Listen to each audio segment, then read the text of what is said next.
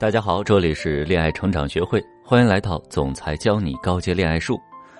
我是天使投资人、跨界总裁德哥。如果你有什么搞定不了的男生，都可以添加我的微信“恋爱成长零零五”，德哥帮你了解男人想法，继而吸引搞定他。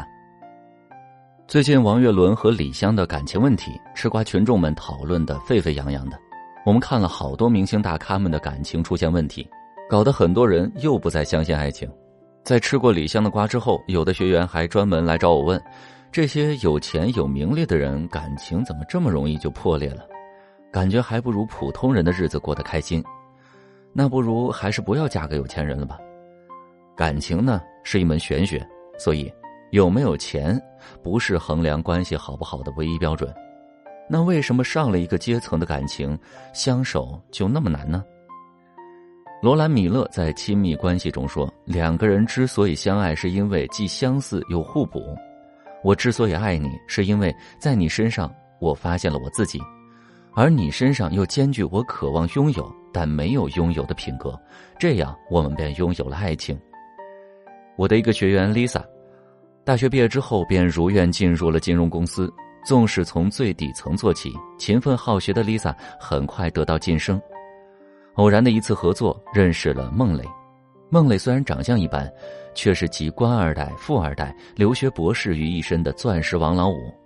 但他不甘心在父母的羽翼下做一只小小鸟，另起炉灶，自己开了公司。当遇到努力上进、敢打敢拼的 Lisa 时，孟磊仿佛看到了曾经的自己。很快，两人就由商务合作关系转变成无话不说的好友，时间不长变成了恋人，爱得天昏地裂。不顾各自家人的反对，两人便匆忙结了婚。新婚伊始，幸福无比。Lisa 成了全职太太，孟磊事业发展也很好，只是很少回家。一段时间之后，Lisa 便不安了：什么孟磊是不是嫌弃我出身不好了？什么是不是他不爱我了？说不定在外面有了比我更年轻貌美、条件背景更好的女生。很快，孟磊受不了了，大吵一番，两人便开始忆起了婚前父母的所有忠告。首先，我们要知道，爱情是盲目的。孟磊看到了 Lisa 的敢打敢拼，却不知背后 Lisa 的自卑。从农村长大，一心想要进入大城市，却倍感无力。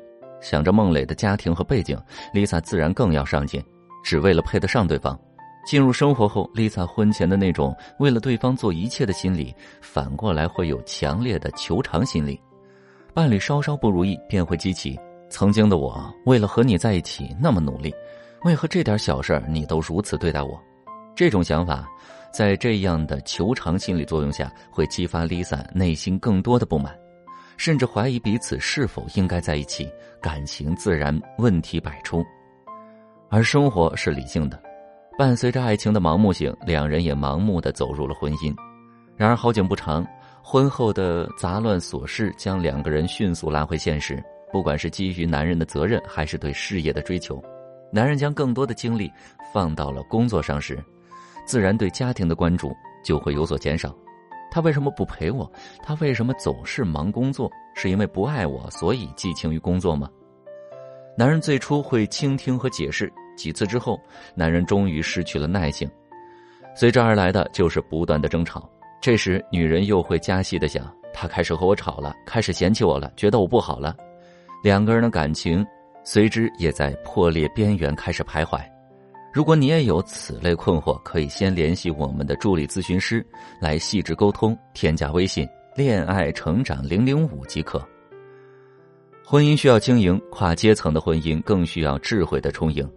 那如何将跨阶层的爱情婚姻进行到底呢？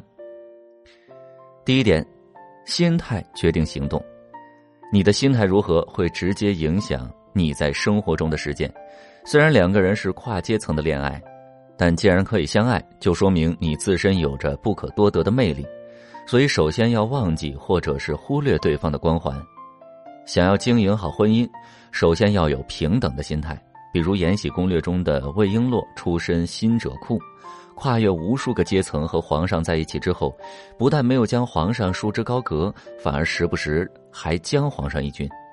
所以在众多妃嫔面前，唯有魏璎珞将皇上当成了生活中的夫君，行为上，自然也让皇上感觉亲近了不少，少了君臣之间的客套和疏离，反而更容易将爱情进行到底。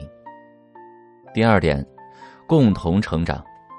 我的另一个学员倩倩，一开始只是一名网络写手，不经意间邂逅了某著名化妆品公司的 CEO，两人婚后不久。倩倩有孕在身，停止了写作，过起了全职太太的生活。但倩倩结婚前就来跟我们学习，她明白先上优秀，自己也不能落单。经济上落后于丈夫，那思想上就必须领先。所以，倩倩虽然停止写作，但在产期进行了大量阅读。产后不久，倩倩便开始重新写作，多日的积累终于有了收获，倩倩成了大 V。新书的发布会上，先生也颇为骄傲的对倩倩说：“遇见你是我最大的幸运。”爱情中最美好的状态不是互相凝视，而是我们共同成长，一起凝视同一个远方。跨阶层恋爱更是如此。虽然我们之间有差距，没关系，我愿意去成长，也愿意和你一起努力。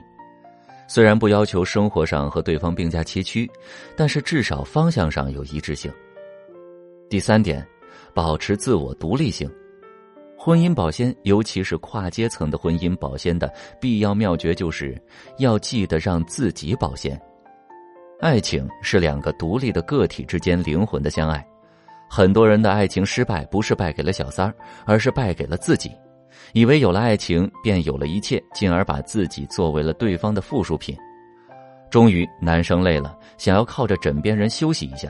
却发现对方还在等着依附，就像我的前半生中的罗子君，将陈俊生作为自己的天地，甚至穿件衣服都要对方来评判，最终输掉了自己。